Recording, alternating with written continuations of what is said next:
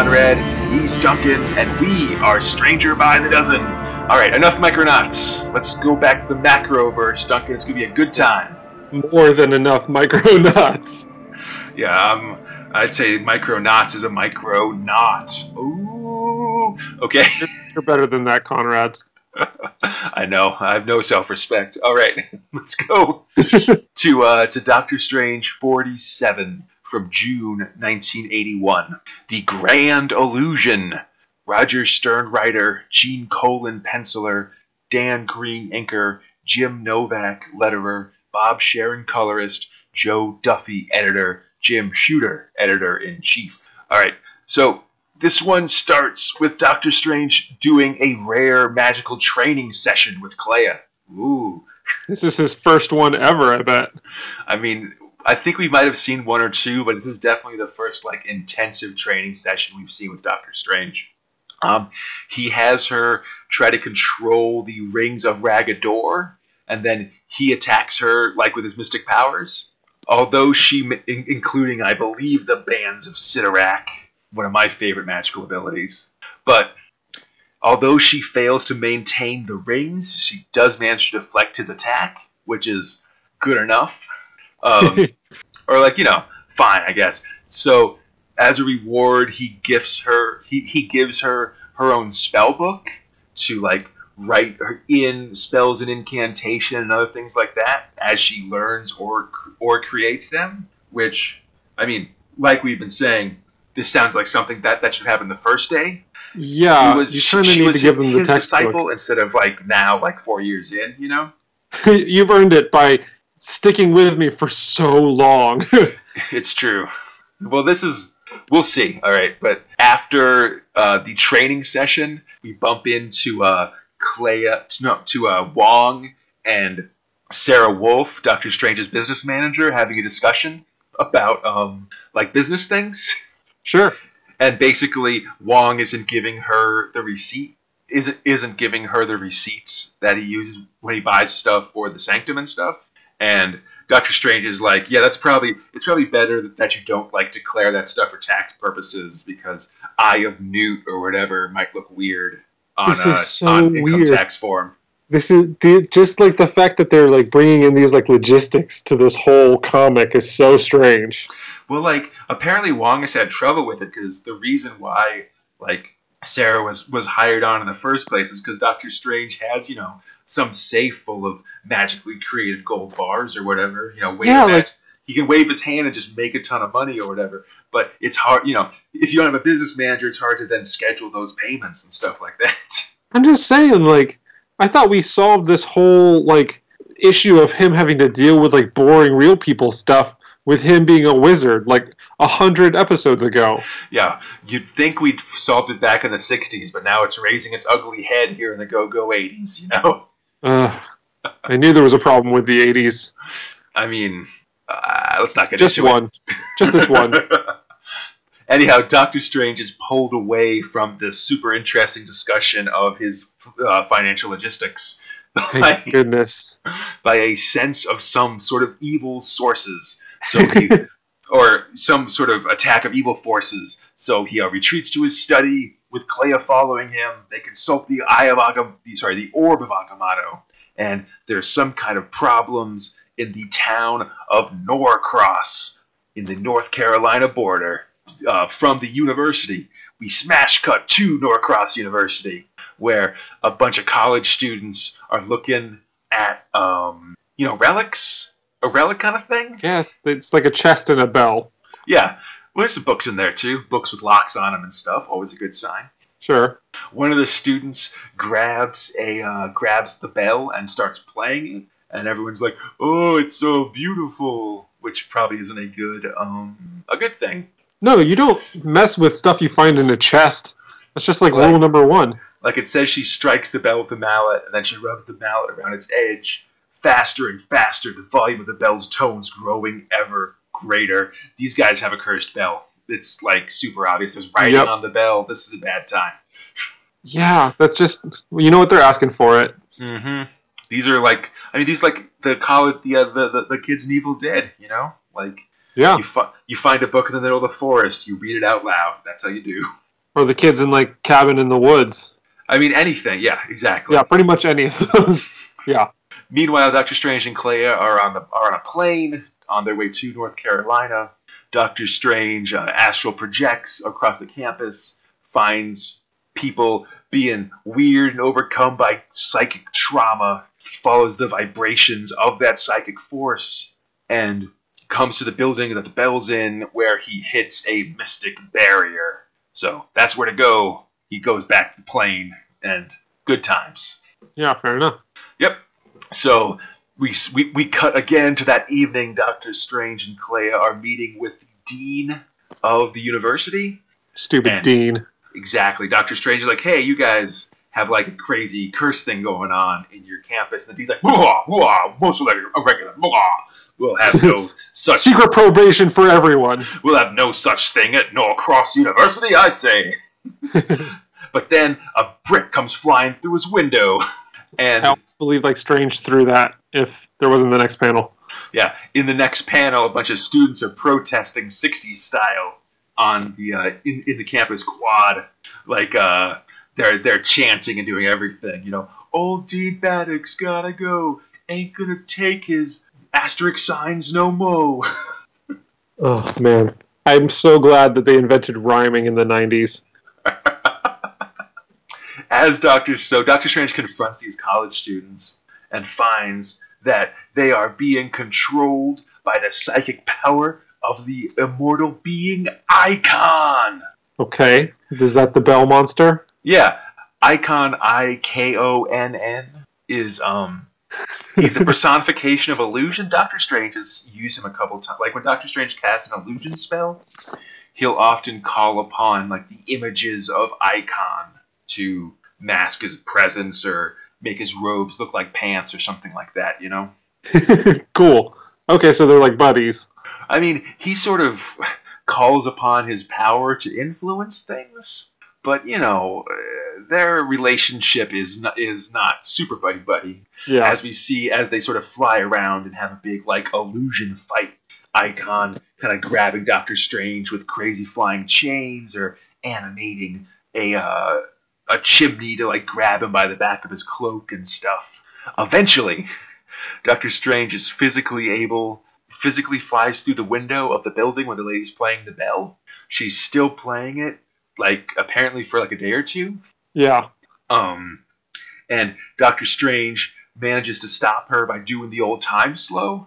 Like he he slows down time around the lady playing the bell so that eventually uh, it no longer makes a sound. Okay. I wonder if that's going to make her live longer, if if only just sh- barely.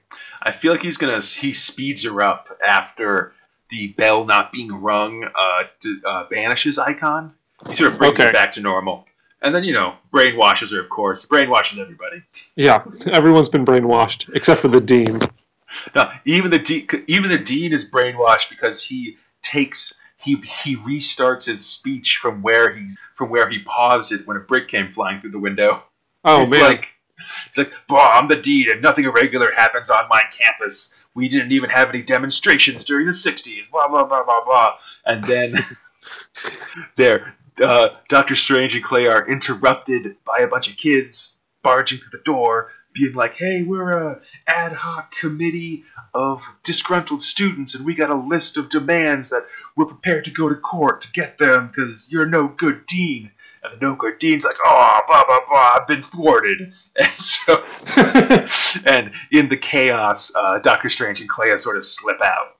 the dean's one weakness is legal precedence.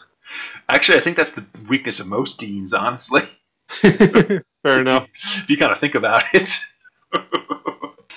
and so we leave this campus, this uh, charming campus interlude, and go to Doctor Strange 48 from August 1981. The Power of Doctor Strange.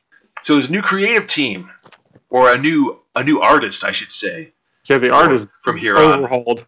it's like it's crazy. Well, yeah, we've gone from Gene Colan, who's this guy who's been um, drawing Doctor Strange basically since Steve Ditko stopped drawing him in like the in, in, in the late '60s.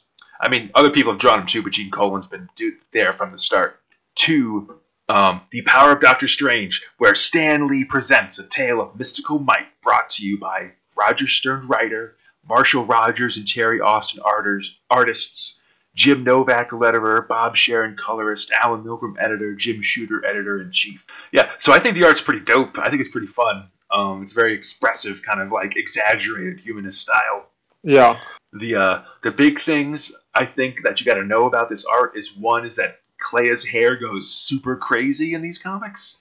Like previously, there's been sort of some attempts to sort of normalize her hair and make it sort of be kind of regular, but with a little curl in the front or something. But now she's just got full on hair, devil horns coming out of the top of her head. The way nature intended. Indeed. The other big change is that now uh, Doctor Strange has gone from having kind of a, a pencil mustache, like a, a, a Clark Gable or a Charles Bronson, and is now has a full uh, like like handlebar mustache. Yeah, and I gotta say, I do not approve. I like the pencil mustache compared to the. He just looks skeezy, and he's got like that, like thin gold chains on now. He looks like It's- someone who you would not want to associate with. It's tough because our story starts with Doctor Strange in uh, in civilian clothes, which in this case is like a black turtleneck with like three gold chains around his Yeah, and like a brown coat and like a gray coat or something like that. And as he and Sara Wolfe go into the uh, into the bank to deposit some doubloons or some or something, uh, Sara Wolfe. Just nothing against her as a character, but she just seems to signify like this is the boring part of the comic.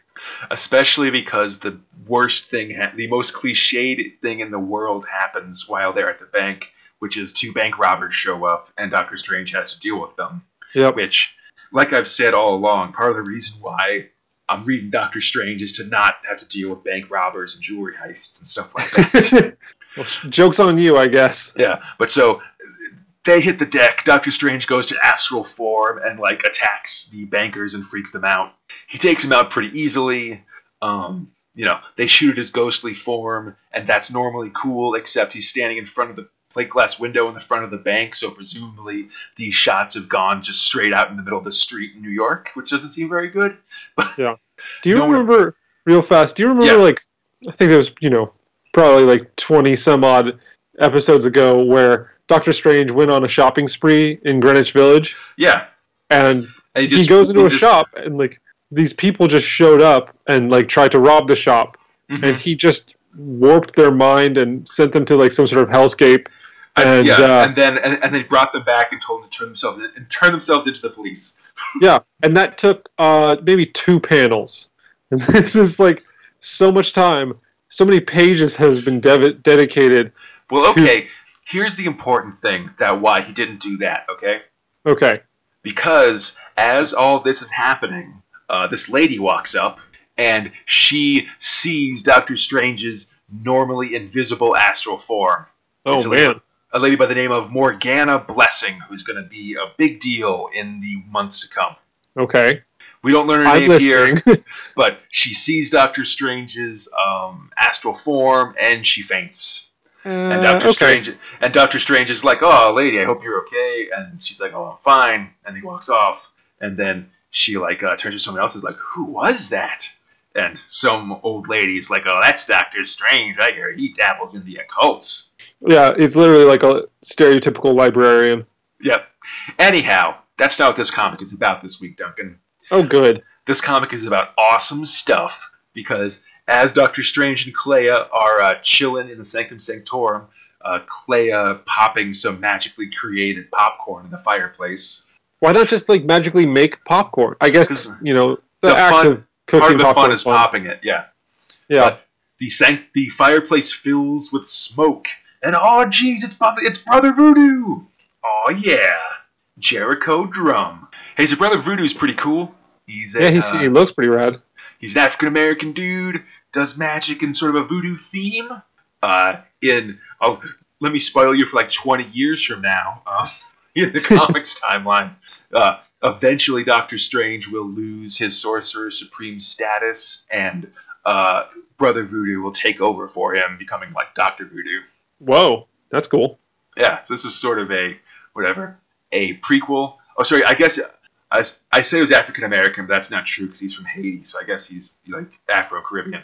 Um, anyhow, he's having some trouble. Is Baron Voodoo?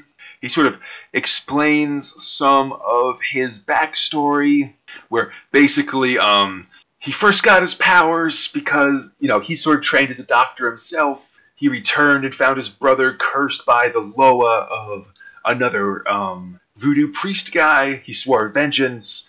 His his and his brother's uh, spirits were so were sort of merged together, and so he became Brother Voodoo. Um, So Brother Voodoo is two people.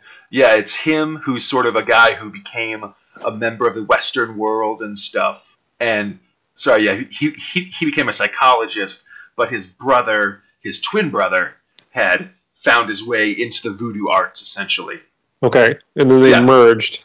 So then they merged, and they then went to work to defeat uh, the evil Damballah, who was this other voodoo priest guy. They did it by taking control of his um, of, of his enchanted amulet. A- amulet, his uh, it's called a Wangal, Okay. and so basically Damballah controlled con- controlled all these poisonous snakes. Brother Voodoo snags the Wangal. Uh, Damballah can't control the snakes anymore, and the snakes eat him alive. okay. Yeah. Afterwards, Brother Voodoo uh, takes re- returns to the states, starts fighting crime and doing mystic stuff in uh, New Orleans. And as he does, he uh, hides the Wangal in his like you know wall safe kind of thing. For sure. Yeah, I mean Yeah. that's that's a pretty good spot to keep it, I guess. Yeah, it's bad, and especially bad when his mansion burns, when his uh, stately New Orleans mansion burns down, and the Wan and the Wangal is taken. Oh, geez! He believes that some lingering piece of Damballah's um, followers have, have are, are responsible for this. They're trying to bring back Wangal, and or they're- they're trying to bring back Damballah himself. And uh, you know, he's asking for Doctor Strange's help to find um, Damballah's disciples. Okay. Not Yeah. not and to recover the like the amulet, I'm assuming. Well, and to find yeah, to find the to find the Wangal and you know destroy it or otherwise sort of save, um, otherwise stop Damballah's influence or Damballah's influence, which is necessary because as as Brother Voodoo finishes telling his story, Doctor Strange realizes there's something amiss in Brother Voodoo's tale and restrains him using the Eye of Agamotto. It turns out that actually Brother Voodoo's wearing the Wangal of Damballah and is under the demon's control. Oh, jeez. That was a good guess, Strange. Hey, Doctor Strange is a professional. uh, uh, Damballah flees the scene, and with him, he takes brother the brother uh, Br- brother Voodoo's brother's soul. You know what I mean? hmm Um, and so now brother Voodoo's free, but we gotta go defeat Damballah and get the brother of brother Voodoo's soul back. It's good times. I mean, this is a worthwhile cause. Yeah. So um, the spirit of Damballah leaves this pink tra- this mystic pink trail behind it that Doctor Strange follows. He follows it in the air in his cloak of levitation to an exotic pet store where Damballah possesses a big old python and then becomes a huge snake man, like fl- running through the streets, sending out the other snakes, attack my children, slay for Damballah. That is terrifying. It's cool, man. The uh, the snake escapes into the sewers, then makes its way to Central Park. Doctor Strange um, tracks it there too, and he wants to sort of go out and search for Damballah, sort of without drawing attention to himself. So he magically puts on street clothes and then just sort of orders a, one of the uh, horse-drawn carriages to just sort of go around the park while Doctor Strange astrally searches for Damballah. He does as he does this like you know he just left his astral form behind and stuff and finds the snake but like like the giant snake man thing. But as he does he realizes that it's just an illusion and Damballah's spirit has left the snake man. Hey you know where Damballah's spirit is now Duncan? Uh, is it inside Stephen Strange? it's inside the evacuated body of Doctor Strange. Oh, dip. the uh, Strange's uh, the possessed Doctor Strange stands up, takes off his uh, necktie, and is about to strangle the driver of the horse-drawn carriage. As Astral Strange shows up, and the two of them have a huge astral wizard fight through a couple planes of existence. the whole thing culminates with Damballah fleeing to a nest of Damballah um, worshippers somewhere in Harlem.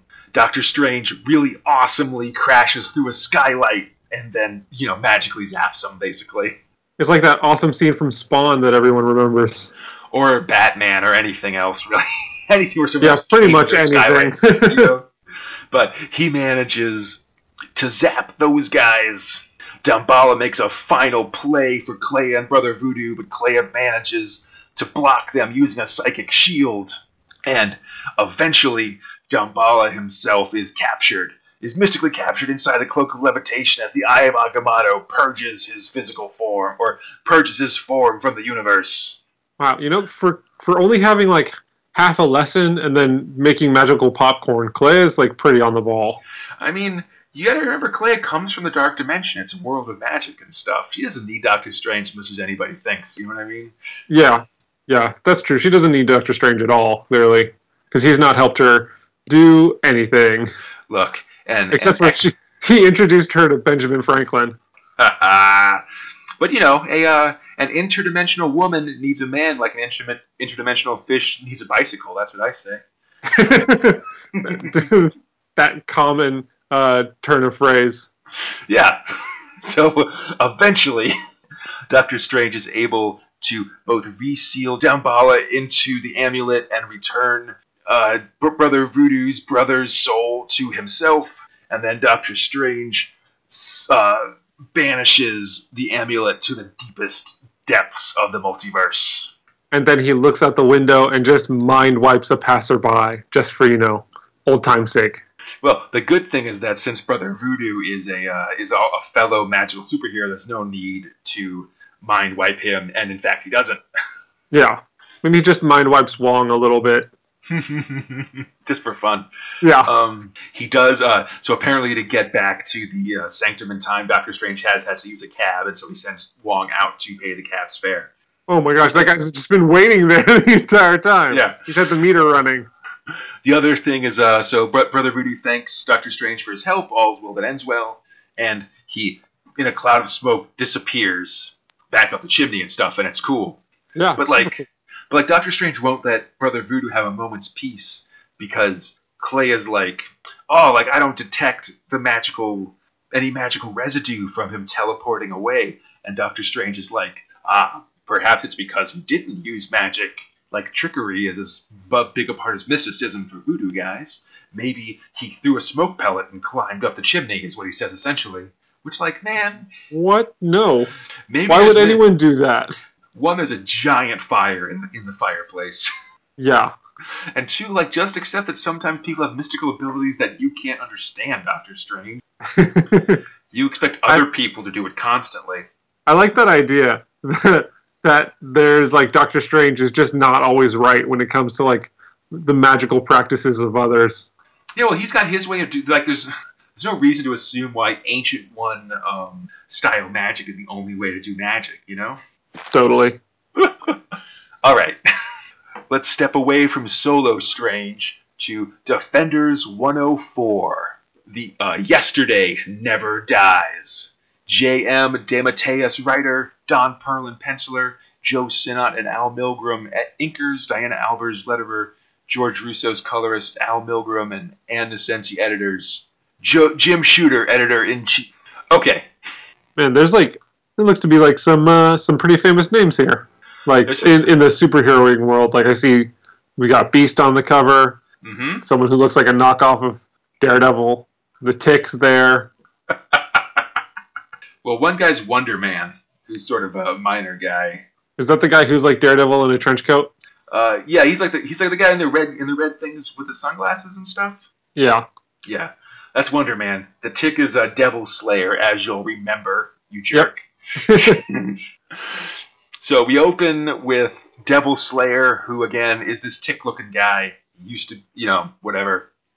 He's, like if uh, Rob Liefeld made the Tick. He just has way more like straps all over him. Ah, but it, you know, you, you can definitely see his feet as the junky sunshine that we saw him befriend at the end of last episode begs him for more heroin as uh, Devil Slayer is trying to detox him. Yep.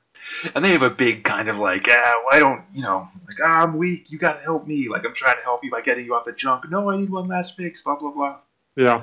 As as this happens, there's a knock at the door, and the person on the other side is some sort of a monkey demon. I'm gonna say. Yeah, I think the emphasis on the demon. Yeah, definitely more demon than monkey. I can agree with that. But he gives Devil Slayer a a, uh, a package or like an envelope, and inside the envelope is a picture of Devil Slayer's wife bound and gagged, and a letter like sort of threatening him and so forth. We learn about uh, Devil Slayer's backstory here, um, how he was a soldier in Nam and then came back to America and fell in love with his wife Corey, but eventually she left him and he became a drunk and eventually managed to pull himself out of drunkenness by becoming a hitman for the mob. Okay, I mean that's a we have we have a superhero who became a drunk and then learned to be the master of the mystic arts. So I'm I'm gonna accept this turnaround. Uh, fair. That's super fair. Um, while he was a hitman for the mob, and this was before he became a hitman for a, uh cult based on Blue, Blue Oyster Cult lyrics. Um, the one of the people he tr- he tried to kill was a reporter, but instead he accidentally killed the reporter's wife and child, which Oh. is when which is when he left the uh, he left the hitman business basically. Yeah, that's man, that's a hard that's a hard act to try and like recover from. Now that I know that you're a superhero who's just murdered some people. Mm-hmm. And so at the same, and so it looks like the guy he was actually trying to kill has now caught up with Devil Slayer and has kidnapped his wife and is like Yep. out for out for revenge. You know, that's how it goes. Yeah. You know, like this is the same thing with like those micronauts or what I've already forgotten what they're called. But Micronauts. oh wow, I, I got it right. okay. Well, so but I mean, it's just like, yeah, you kind of had this coming, bro. mm-hmm. Anywho, So, meanwhile, in what apparently is the Devil's backyard, the deserts of Arizona, um, uh, Daimon Hellstrom, son of Satan, is like on a kind of a walkabout or something. He's just wandering through the wastes and like is like you know not doing so well. He collapses and calls out to his father, and the devil basically appears in front of him, like as a shadow standing over him, and is like, "Spare me your infantile cries." oh, that's so not re- symbolic. You may not return to hell until the remaining humanity has been purged from your soul. So apparently he's having some problems in hell. you know? I mean, I I think everyone has problems in hell. Yeah, but this guy's trying to be like the prince of hell, and he's having problems being evil enough to live up to the devil's standards. Is basically the thing. Fair enough. Yeah.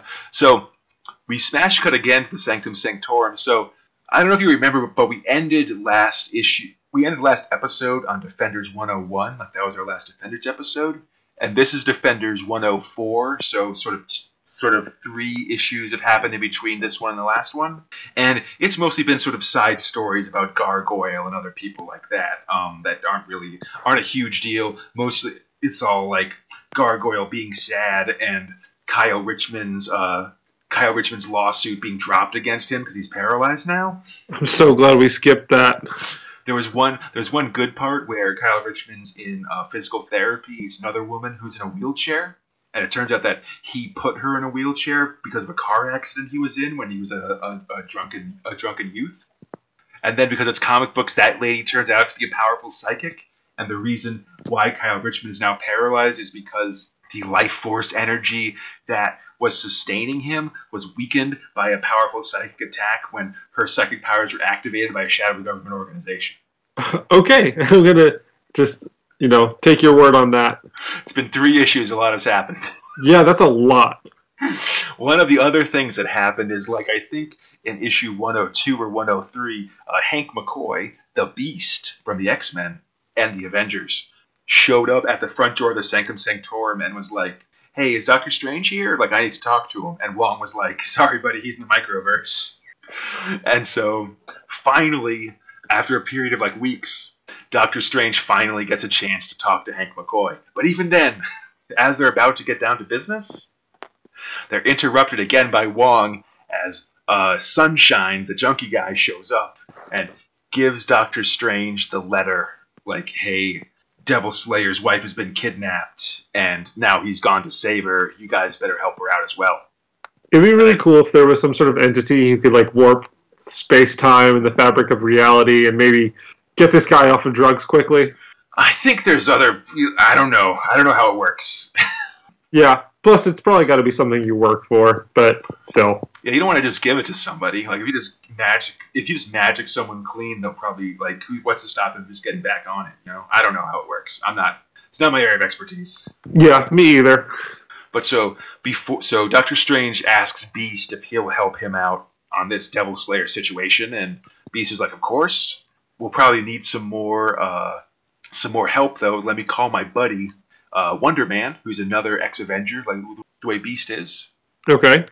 And like, man, I Wonder Man always befuddles me. He's got glasses. He's got a sweet red coat.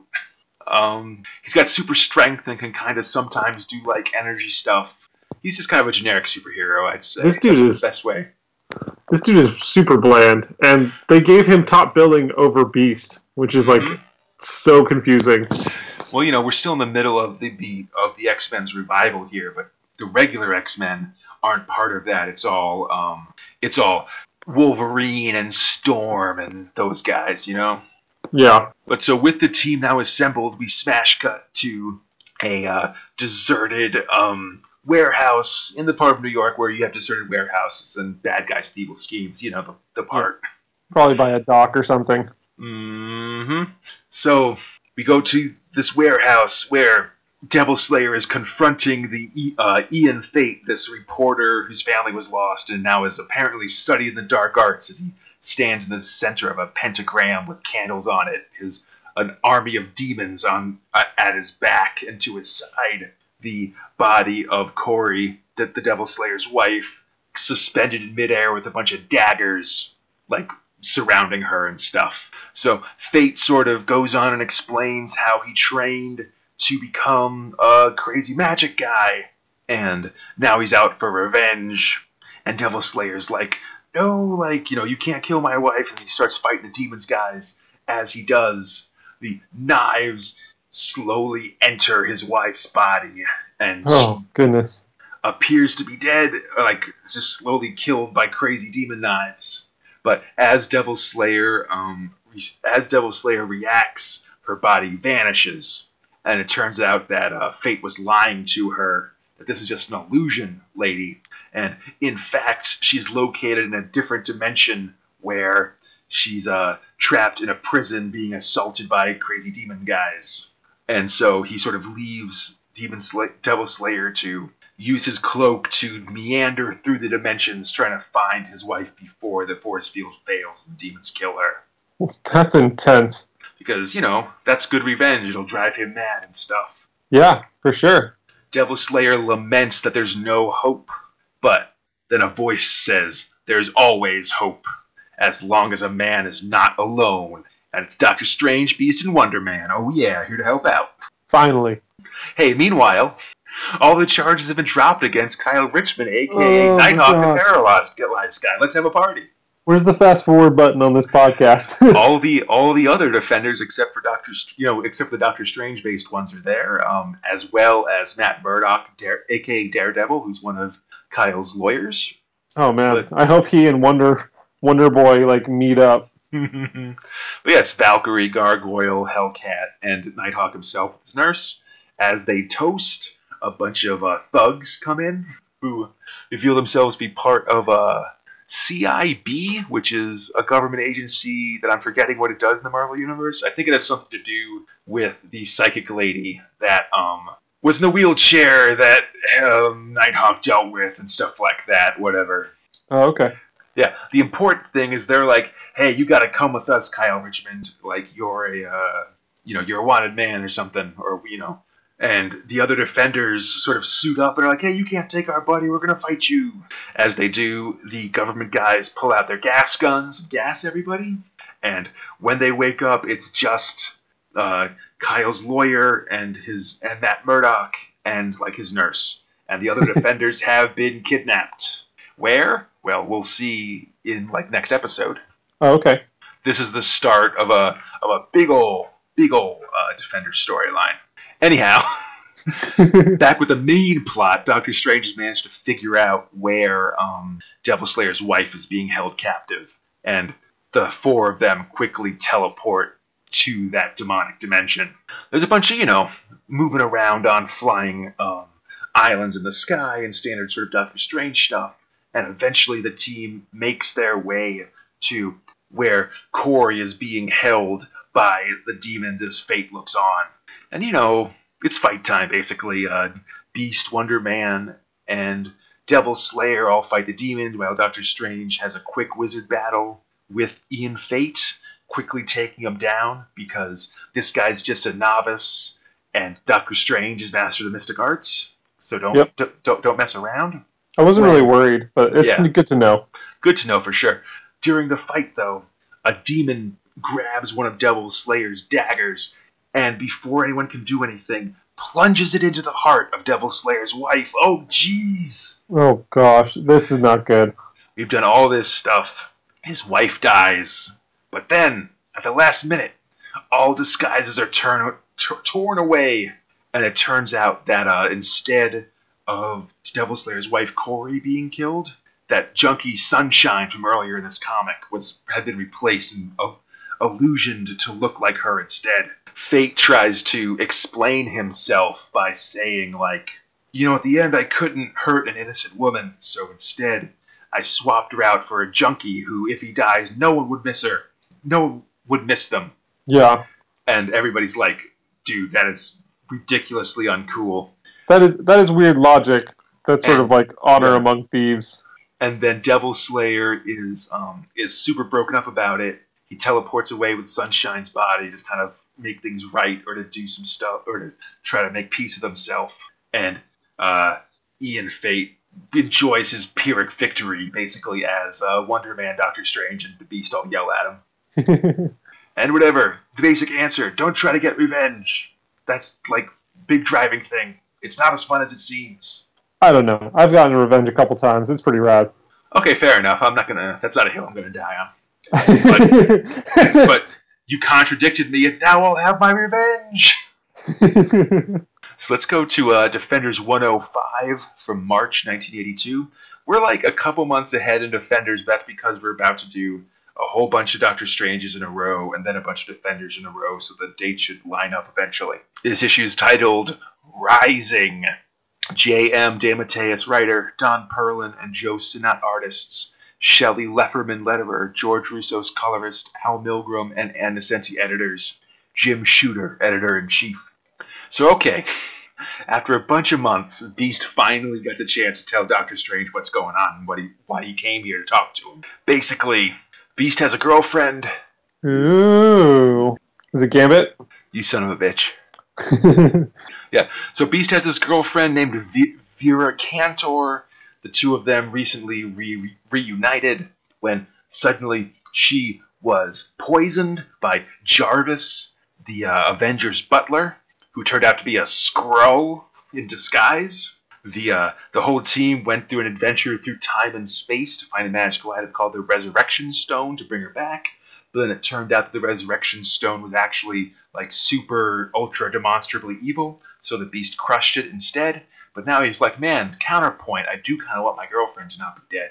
So maybe this magical item, a mix of magic and science, can be actually used if I get the best magician and scientist available. And to that end, he's called on Doctor Strange and Reed Richards of the Fantastic Four. Sounds like the best scientist was busy. Oh, burn! Also accurate. I'm just saying, like a normal good scientist doesn't get himself and his uh, compatriots like horribly mutated. Oh, come on, only one of them's horribly mutated. The rest of them are mutated pretty coolly. But but they're Counter- wonderfully mutated. counterpoint, I hate you, Duncan, for even making me try to justify anything Reed Richards has done. Anyhow, Doctor Strange has been meditating over the uh, crystal and uh, dust and pebbles that used to be the Stone of Resurrection, and or Resurrection Stone, I should say. And he's had a breakthrough. There's a way they might be able to uh, gain knowledge from the remains. by entering them and confronting the consciousness within. Dun dun dun. Meanwhile, This is the craziest. meanwhile, Damien D- Daimon Hellstrom is back in Arizona, where he's in the middle of uh, of Demon Summer Camp. You know, so it's basically everybody's out in the campsite, sitting in a big circle. Daimon in the middle, and it's time to evil him up. Hey, hey, Duncan, you know how they're gonna evil him up? No, I don't. But please tell me. Gonna make him kill this baby. Uh, yeah, I thought something like that would happen. Here's a baby. Take this rock and kill it. Pretty. That's pretty much exactly how it's going down. He uh he tries to, but then he can't can't just brain a baby with a rock. He's not that evil. And the demons yell at him, like Satan yells at him, like you gotta choose. You gotta choose if you wanna be evil like your daddy. It seems like he doesn't want to be evil like his daddy. It seems I like mean- that he should stop trying to like im- one impress him and two like you know Yeah, he's take having his a throne. he's having a weird talk to himself like Kylo Ren is in uh in The Force Awakens, you know? he feels the pull of good is too strong for him to overcome, you know? Yeah, or the pull of not being a baby murderer. I don't even think that's like good. I just think that that's like basic. Hey, no half measures with with Satan. That's what I say. Anyhow, hey, Doctor Strange, Reed Richards, and Beast are like, all right, let's uh, warp into this crystal thing. That'll be fun. They teleport through time and space into the entity inside the crystals. You know they're teleporting through time and space because as they teleport, a bunch of clocks show up for no reason in the background. For sure. Either that or like they're hanging out with Dolly. Oh, Could Sorry. be one of no problem. Could be one of those two. Anyhow, they arrive in the crystal crystal world. There's like crystal dinosaurs and other things. Everybody fights them, and these eventually, crystal dinosaurs are rad. yeah, man. They're just not very sturdy. Well, you know, they're made of crystal, so like if Reed Richards bonks two of their heads together, they shatter, which is tough, you know. you mean for Reed Richards to do something worthwhile? Ugh. Anyhow, a uh, eventually, as they fight these demon, these crystal monsters, a uh, shadow appears and is like, "Congratulations, your mystic tricks are quite refined." and we smash cut back to Arizona, where basically um, we're seeing the passion of the Hellstrom, I guess. This is so weird. Like, like Hellstrom's going to wandering through the Arizona desert as demons like throw rocks and stuff at him. Two guys put up this weird crucifix yeah, he's of like carrying he's carrying a snake cross. yeah, this like snake and face, evil face crucifix. And they're like, all right, like this is if this doesn't make you evil, nothing will. And eventually he's like, no man, this is ridiculous. I won't do it. I won't do it. You know, I'll never let you rule me. Never. It's like this is blasphemy and stuff. I hate this job interview. This sucks. You suck. Exactly. And so as Daimon passes out saying that he'll never truly be evil, we cut back to the inside of the crystal where an enthroned crystal lady basically um, tries to tempt them to the dark side, essentially. Like, I'm this powerful crystal and I'm trying to seduce you to my crystalline power. Why don't you have come out, come in and join me in crystalness and stuff? what Um, you don't know at home is that is word for word what it says in the comic. it's pretty close, guys.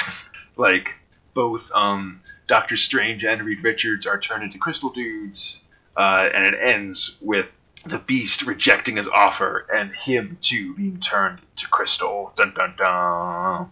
Meanwhile, back in Hell, um, Daimon Hellstrom is sitting before the throne of the devil or of Satan, and basically saying like, "I'm sorry, Dad. I'll never be evil. I've chosen good." And Satan says, "Uh." Like that's that's cool, dude. I knew you were a good guy. You've chosen wisely. And David Hellstrom's like, what? What do you mean chosen I'm like, wisely? what? Then we get a big thing where Sa- where Satan talks about how he has many faces. He shows us that all the different devils that we've seen previously are all different incarnations of this same Satan. So all those different Satans last episode, same dude. It's like a unholy quadrinity. Okay. But then he says, You've rejected all these four faces of my demon faces, like, you know, Satanish and Mephisto and stuff. But you've embraced my other face, which it's implied is like God or whatever. It's a bright light For sure. and whatever. And so, you know, basically, de- the devil, uh, Satan's like, Yeah, so, you know, I can encompass all things. I'm, the, I'm Satan. I'm pretty decent. I'm good dad. Didn't kill you before. Continue not killing you. Um, so yeah, Satan's just like yeah, go back to being a go back to Earth and be a Satan themed good guy. I'm cool with it. You'll soon forget about this fact that I've just tipped you to that I'm also God. It's cool. Just you know, have a good one. Wow. Yeah. And and Satan is then and uh, son of Satan is then teleported to the four year no to like the study of Doctor Strange's uh, Sanctum Sanctorum, where he finds the now re intact Resurrection Stone. He hears the Resurrection Stone call out to him like, "Hey." I'm this resurrection stone. I'm totally evil, but I'll give you power and it'll be awesome. And Hellstrom's like, dude, I just like spent six months rejecting an evil pitch for ultimate power. This is like now my power is rejecting this sort of thing. and so he pegs the stone on the ground as it breaks with like a, a in a in a cloud that looks like a lady, and from it jump Reed Richards, Beast, and Doctor Strange. Hell yeah. Doctor. Strange, yeah, Doctor Strange then once again banishes these uh, the uh, the shards of the gem to parts unknown where they'll never be found again. Good times. Sure they will. And it's good, like they're all alive, but man, Beast's girlfriend is still dead, and that's a bummer. But in one last thing, Daimon Hellstrom uses his crazy satanic healing powers and brings Vera back to life. That is the weirdest. Satanic healing powers is like the weirdest Yeah, phrase ever. yeah, we, we, we had it last week too. You know, it's sort of it's Yeah, I know. It's I've just not gotten over it. Anyhow, well, yeah, I also love like so when she's brought back to life, the beast is so like overcome with joy. He does a cartwheel and says zippity doodah. yeah, man. There's some good. All the standard, like I didn't go into it, but all the standard beastisms have been in both these comics. He said like, "Oh my stars and garters" and stuff like that. Okay, so he's just stealing stuff from people. Beast is a weird dude. I can't stress it enough. Clearly, that's almost like his claim to fame. Like, well, like, but like, people think he's a weird dude because he's like, he's got covered in blue fur, but that is not what makes him weird. that is probably the most normal thing about him. I mean, you know, kinda, basically. but hey, all's well that ends well, man. Uh, Daimon Hellstrom's got a new life to try to live and be another, uh, uh, once again, a Satan-themed uh, superhero. And Doctor Strange, and no, and uh, the Beast's girlfriend is back alive, and that's always nice. Yeah, totally. I'm happy for the beast. Yeah, speaking of alive girlfriends, let's go to Doctor Strange 49 from October 1981. The This Menace Reborn. A Roger Stern, Marshall Rogers, and Terry Richardson production. Jim Novak letterer, Bob Sharen colorist, Allen Milgrom editor, Jim Shooter editor in chief. So this this episode opens with Doctor Strange and Clea doing tantric exercises magically. Yep. Also, I mean, I've seen him astral project before. He's worn clothes in the past. Mm-hmm. As as they now astral project nakedly through some yin yang signs, there's also a uh, a shadowy force beneath them manipulating thingamajigs. yeah. Like that's that's the best I can say, man. Th- thingamajigs are being manipulated. No, definitely. So at the same time, uh, Doctor Strange gets a phone call from that Morgana blessing lady from last episode that saw him when he astral projected. Man, Wong should just have taken a message. Mm-hmm. You know, it's specifically Sara who uh, who interrupts him with the phone call, and it's because she doesn't know not to interrupt him when he's doing meditation stuff. Mm. Okay. But so uh, Morgana is calling her in a in her aerobics outfit, it seems, and as they sort of talk, and she kind of like wants to know occult stuff, and he's like, "No, lady, leave me alone. I'm trying to be polite, but I'm brushing you off."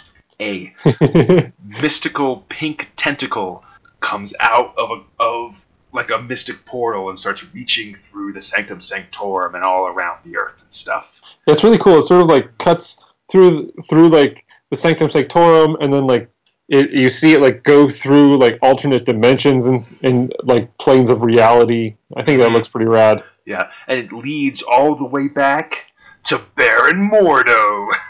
Oh, not this jerk again. hey, we'll remember Baron Mordo last uh, when he was trying to take over the nexus of all realities, like Man Thing was involved and stuff. Um, that Lord Fife guy that was hanging around Doctor Strange's house was turned into a uh, death monster, Right. And there were a bunch of bunch of stuff, and then with Doc- with Baron Mordo being cast into just kind of nothingness, I guess. Now he's at the center of a bunch of different um, dimensions, and the energies of those dimensions have increased his power, making him nearly undefeatable, or so he thinks, I guess.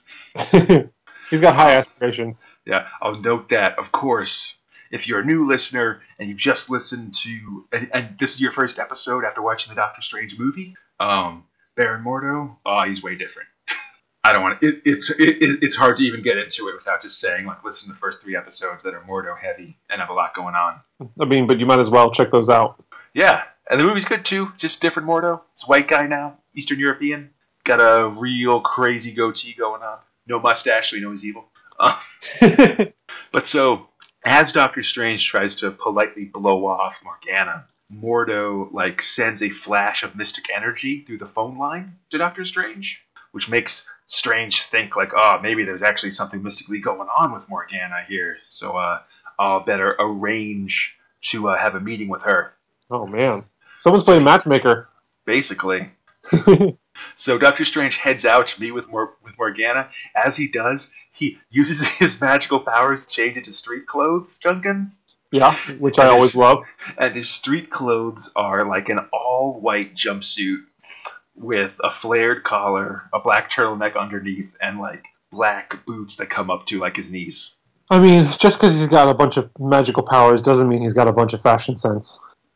These are the most ridiculous street clothes I've ever seen in my life. Yeah, no, he looks like he just finished up his job as like the world's most highest paid janitor. I mean, yeah, or just like I don't. It's crazy. Anyhow. So Doctor Strange goes to visit Morgana. He's like, this lady doesn't have any magical powers. What's going on here? But as he does, Mordo appears from out of nothingness and attacks Doctor Strange. Oh no! It's big crazy wizard fight time. Except like Mordo, I don't think Mordo's done anything to like make himself more of a threat. I mean, he's just kind of doing. He feels like he's powerful enough from his time inside the meetings of different realities and stuff that he can just overpower Doctor Strange. You know, Morgana's apartment starts changing. Mouths grow out of the floor, and big claws start growing out of the walls. A huge mystic pit into other realities opens up on the floor, and Morgana falls through. And Doctor Strange has to fly down and down and catch her and her cat, lest they uh, fall through the realities forever. hmm There's a bunch of big wizard fightings, and Mordo actually seems pretty dang powerful. And Doctor Strange looks like he might be in, in, a, in a ton of trouble. Meanwhile, back at the Sanctum, um, Clea gets a phone call on the Orb of Agamotto. It's a bunch of mystic jerks from the Dark Dimension who are basically saying that, hey, like, hey, Dor- Dormammu's missing, and and Umar is weakened, and it's prime time for everybody to try to for us Dark Dimensioners to retake control of the Dark Dimension from Dormammu. Will you be our leader in this uh, mystic fight? Oh man, awesome. Yeah, but Clea is like, hey, like you guys are quick now, but like back in 1965, when, when me and Doctor Strange were fighting Dormammu, and I was getting locked up in crazy geometric boxes and stuff. You guys were like, oh, let's just wait and see, while Doctor Strange helped out, and like you guys haven't earned my leadership or whatever, and she just hangs up on them. Oh man, that sounded like that was going to be a cool adventure. But I mean, th- this is round one of, of Yeah. that specific thing. fair enough. She's you know the whole hero's journey. She's got to like deny the calling. That's that's step two. Um, meanwhile, Doctor Strange and Mordo are wizard fighting. They're doing the thing where they both shoot beams at each other, and whoever's beam is the strongest will be the winner. You know what I mean? yeah, it's like a reverse tug of war for energy beam. yeah, it's what you do when two people have energy beams, basically. Um, in the end, Mordo's beam appears more powerful and flies into Doctor Strange, knocking him out. Mordo then a- advances on Morgana, blessing to kill to kill her as he's killed Doctor Strange. But as he does, he's attacked by her cat. Oh no!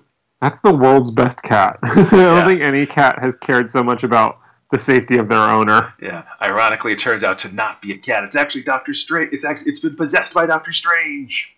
Oh, well, that actually makes so much sense. yeah, his his astral form has taken control of the cat, and he's used it to get a good position on Mordo to mystically jam his hands through Mordo's chest and banish him to just and, and banish him completely, dispersing him amongst the various dimensions.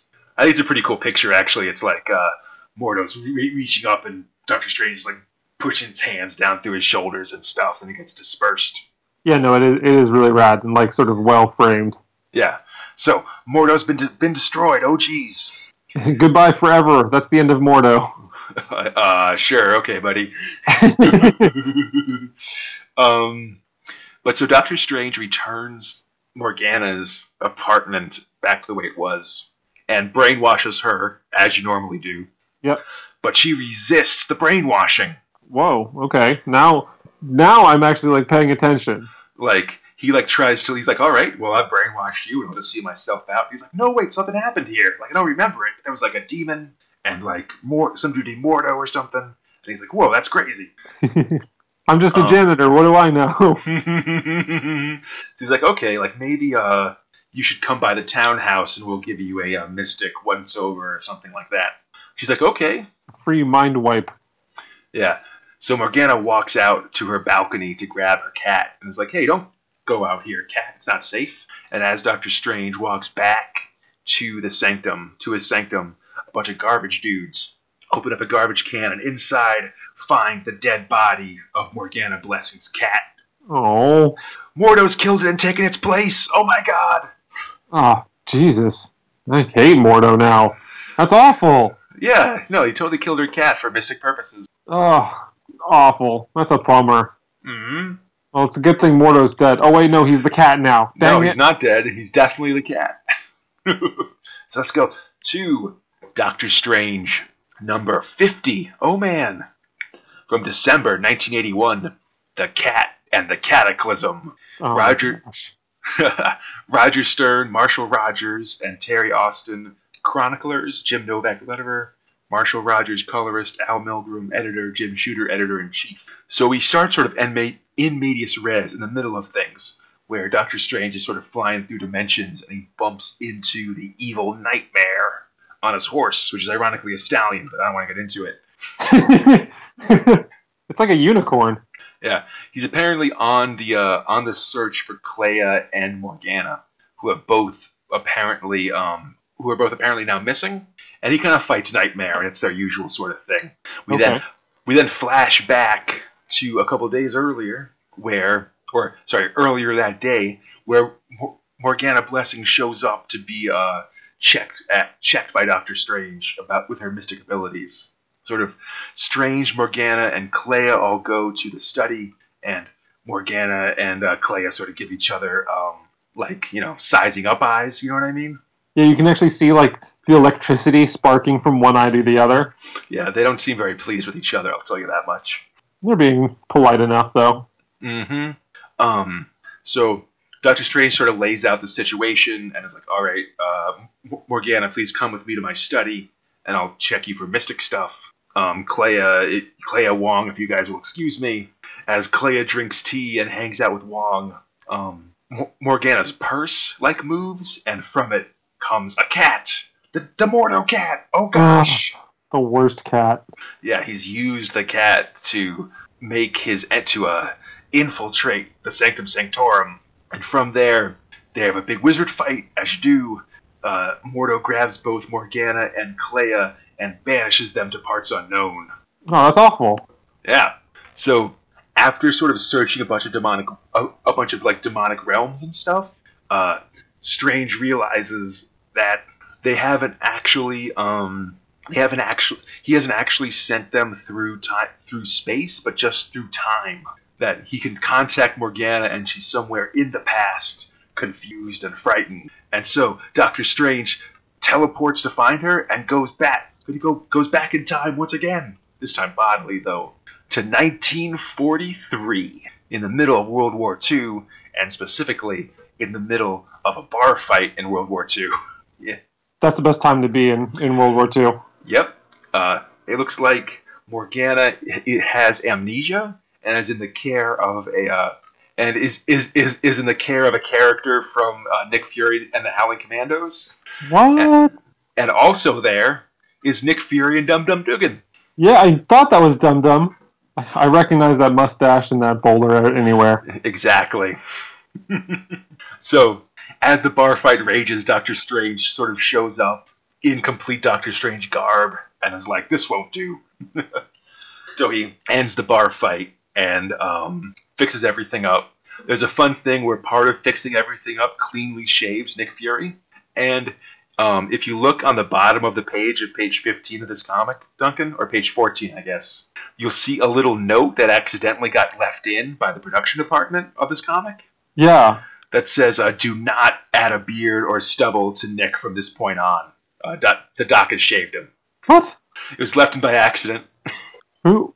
When did the doc shave him though? He cast the magic. He cast a magic spell that was like, um, like at my command, let battle cease. Forget this fight and be at peace. By Ikonn's sands and Hoggoth's horde, let all beyond me be restored. And because of that, it like cleaned up all the debris of the bar fight and stuff, but also like um, you know, cleaned everybody's cleaned up everybody's uniform and made them not be messy and stuff, which included shaving uh, Nick Fury. It's pretty Fair funny. enough. That's awesome. I love when kind of stuff like that slips past. it's a it's a pretty fun um it's a pretty fun like like production error um error thing you know Yeah. but so uh, Doctor Strange pe- catches up with uh, Morgana who's amnesic and uh, and P- Pamela Hawley who's a volunteer nurse and Nick Fury and Dum Dum Dugan um humorously Doctor Strange just sort of says the exact truth of what's going on. Like like the uh, metaphysical shock has precipitated precipitated by a telepathic link has uh, messed with their astral twin or something like that.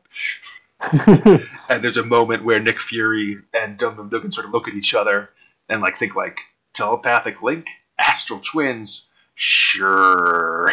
Man, this is gonna end with if well, if this doesn't end with Nick Fury and Dugan getting mind wiped, I'm gonna have some serious issues. They're all kind of mind wipey, you know. Yeah. I'm just thinking about the time when like the entire world got turned into monsters, and so everyone was mind wiped except for Nick Fury, so that he knew about the Defenders. Yep. Oh, no, no, no! It was the Avengers. He mind wiped Nick Fury and Shield. I forgot. Okay, Yeah. never mind. He's mind wiped fair amount to the Marvel universe. Like that's a that's a that's a stone cold fact. Yeah, But so Doctor Strange probes Morgana's mind to, to try to find out what Mordo's plan is, but he can't find any answers. So then he leaves Mor- Morgana in Pamela's care to investigate himself. He searches London and is drawn to Stonehenge, where he is tricked into flying into a portal in the center. There he sees glimpses of a coming future where um, it appears people where, where, where, where it appears um, Pamela Morgana have been captured by the forces of various bad guys and stuff, and set, and he finds himself in the captivity of two powerful wizards, Viscount Crowler and Sir Baskerville, Sir Anthony Baskerville, who have teamed up with Hitler and Dormammu to take over the future. Oh my gosh. This is right. Okay. The last picture of this is my favorite thing in the world, where uh, Dormammu glu- uh, looms fiery over Doctor Strange's two wizards. Um, as two wizards restrain him, there's a big picture of Hitler surrounded by swastikas in the back. Yep. There looks to be like there's some dude in here who looks like um, Grigory Rasputin. Like Mhm. Yeah, that's Sir Baskerville, I believe. We've actually, oh man, this is so. There's this Eng- so there was this English magical dude called Sir Anthony Baskerville. We've actually met him a thousand years ago. sure. Well, not not a thousand years ago, but he was. Jeez. So way back in uh, Strange Tales number 135 in the third pod, in the third episode of this podcast, Oh man. Okay. um, Doctor Strange visited his friend Anthony uh, Sir Baskerville.